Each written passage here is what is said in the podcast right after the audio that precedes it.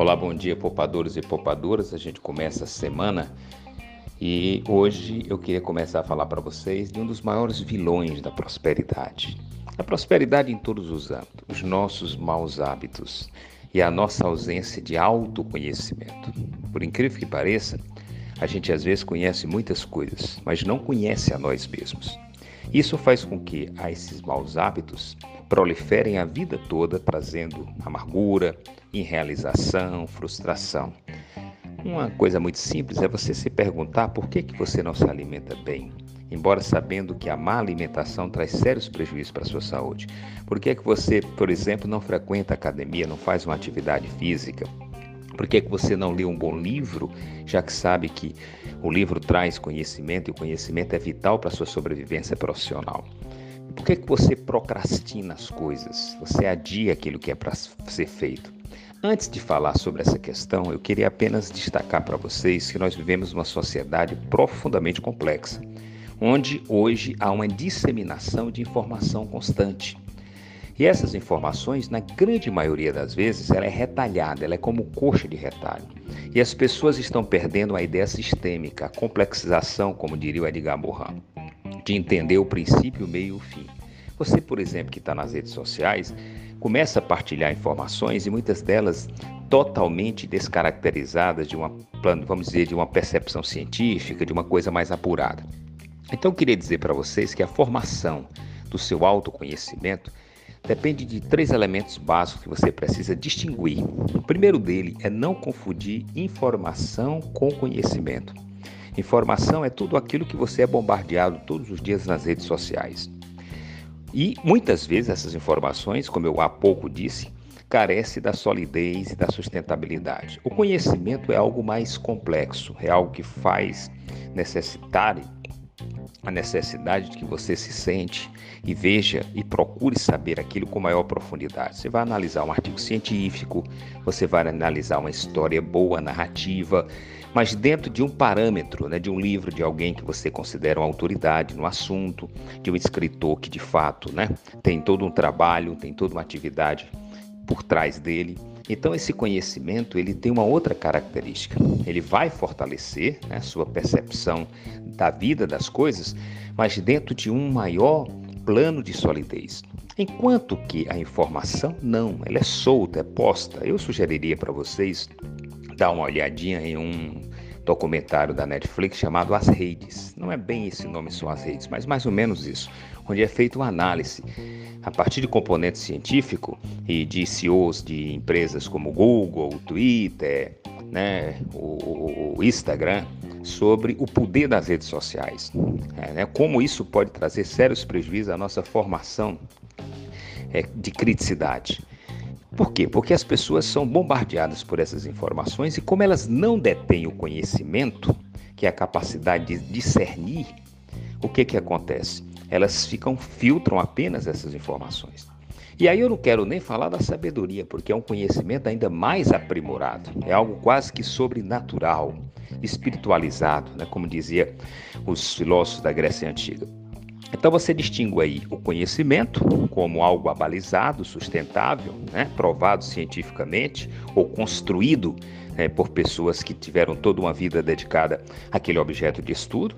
Você tem a informação que hoje se dissemina de maneira absurda, muitas vezes sem nenhum equilíbrio naquilo que é posto, né, fazendo, criando bolhas de informações distorcidas, né? aliás, de conhecimento despreparado, porque o bom conhecimento, como eu falei agora, é um conhecimento planejado, sustentável. E tem a sabedoria, que é aquela que você que tem conhecimento fortalece cada vez mais e evolui para um plano espiritual, evolui para um plano muito mais profundo. E dentro desse contexto, gente, nós somos bombardeados por essas três perspectivas. E aí você tem os maus hábitos, que eles se correlacionam com essa ausência de conhecimento ou com essa péssima informação. O que você ouve, o que você vê, termina influenciando sua vida. Então, para que você comece a traçar uma outra perspectiva, é preciso exatamente que você faça com que seu cérebro funcione de maneira regular. E uma das questões que eu particularmente considero fundamental é desenvolver o autoconhecimento, que é exatamente a minha capacidade de me ver no mundo, né, com toda a complexidade que o mundo tem, e como eu posso lidar com todas essas informações que me chegam. Aí eu vou tá, naturalmente saber distinguir a boa informação da má informação para construir o meu conhecimento. Porque a partir do momento que você constrói um conhecimento bem elaborado, você constrói um estado de sabedoria bem elaborado, você consegue resolver muito dos problemas que vão aparecer na sua vida, como a sua insegurança, a sua ansiedade, porque você começa a saber como você funciona. O autoconhecimento é a minha capacidade de enxergar a mim mesmo e a partir daí ressignificar aquilo que é importante para mim. É muito comum a gente ver os livros fáceis que estão sendo postos por aí, Mude os hábitos em 21 dias, mude os hábitos em 61 dias. E a gente sabe que isso é plenamente magia. Isso não funciona de verdade se não for dentro de um contexto mais amplo, de uma análise mais ampla. Isso é muito comum a gente ver nesses livros de autoajuda. Mas de fato, mudar um hábito não é uma coisa simples. Você não vai da noite para o dia para a academia, você não vai estudar da noite para o dia. É um processo lento, gradual e que varia de pessoa para pessoa. Porque o seu cérebro não é igual ao cérebro B, C ou D. Há certa complexidade, há coisas que são semelhantes, mas há peculiaridades muito grandes, que é a forma como você enxerga a si mesmo e a vida. Então, por exemplo, um hábito, se você for criar um hábito de comer doce todo dia, com três, quatro dias, esse hábito está mais né, do que claro na sua cabeça, porque gera um prazer, embora um malefício desgraçado. Mas se for um hábito de acordar cedo para fazer uma caminhada, isso já demanda um desprazer, né? E aí você vai ter maior dificuldade para criá-lo. Mas uma coisa que depois de ler muito sobre o assunto, que eu aconselho a vocês, de como construir bons hábitos, e eu termino esse áudio exatamente falando sobre isso, é uma lição muito simples, não é uma lição de autoajuda, é uma lição cientificamente comprovada. Você vai colocar no papel exatamente a resposta a duas perguntas. Primeiro, como você se vê? Quem você é? Aí você vai dizer, por exemplo, eu sou uma pessoa ansiosa, eu sou uma pessoa que procrastino muito, eu sou uma pessoa que não confia em mim mesmo, eu sou uma pessoa difícil de tomar decisão, eu sou uma pessoa que não faz atividade física, eu sou uma pessoa que não tem projeto, ou se você é o contrário, também coloca. Seja bem sincero. E a segunda pergunta é o que você quer se tornar? Qual é a pessoa que você quer se tornar? Por exemplo, eu quero ser uma pessoa aplicada, diligente, trabalhadora, ter uma saúde física, positiva, uma cabeça para frente, né? um mindset de crescimento. Né? Você vai exatamente dizer como e o que você pode se tornar. Eu creio que na maioria das vezes, quando você for responder a primeira pergunta o que você é, se você responder com a sinceridade que é necessária, você vai perceber que falta muita coisa. E quando você responder a segunda pergunta, né, o que você quer ser, né, você vai ver que você vai suprir a falta do que você é. Então veja bem, fez esse questionário, você vai lê-lo durante uma semana. Uma semana você vai fixar na resposta 1, como eu sou. E mais uma semana também, na mesma proporção, vendo o que eu quero ser.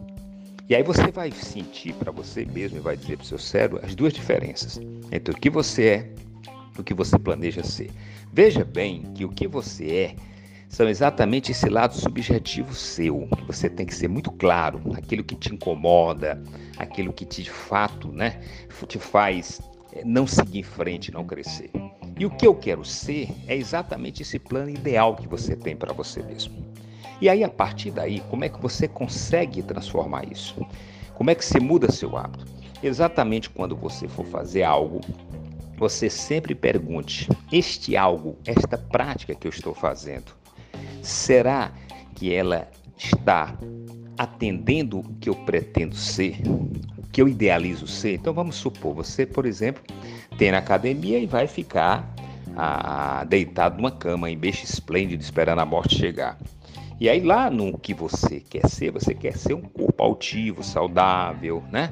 Então você vai entender que se você ficar deitado e fizer essa pergunta, você vai dizer, será que a ação ou a inação que eu estou fazendo está indo contra o que eu quero ser, você vai dar uma resposta afirmativa que sim. Por quê? Porque você não levantou. Então, se você não levantou, você vai ficar obeso, vai ter problema de saúde, você vai ter dificuldade de circulação. E aí você vai imediatamente entender que é preciso de fato levantar e ir para a academia, porque é isso que vai fazer você atingir aquilo que você quer ser. Porque não adianta você criar um plano único, ou seja, projetos menores são importantes para uma transformação integral da vida. Por exemplo, marcar o dia que começa a academia, como é que vai começar a estudar para aquele concurso público, mas esses projetos pontuais não criam hábitos. O que criam hábito é quando você tenta transformar a sua vida num plano geral. É um projeto de vida, é um projeto de transformação pessoal. E aí é exatamente o que eu quero ser. Quero ser uma pessoa saudável, eu quero ser uma pessoa proativa, eu quero ser uma pessoa bem-sucedida. Então aí já inclui a necessidade da atividade física, a necessidade do conhecimento, a necessidade de desenvolver boas práticas. Então esse plano geral, né, é que vai te dar a fortaleza necessária para você transformar os maus hábitos. O que eu estou dizendo aqui é cientificamente comprovado. Faça essa experiência e comece de fato a fazer a grande transformação da sua vida, porque a partir daí você vai estar mais próximo da prosperidade, tá? Um abraço, uma boa semana.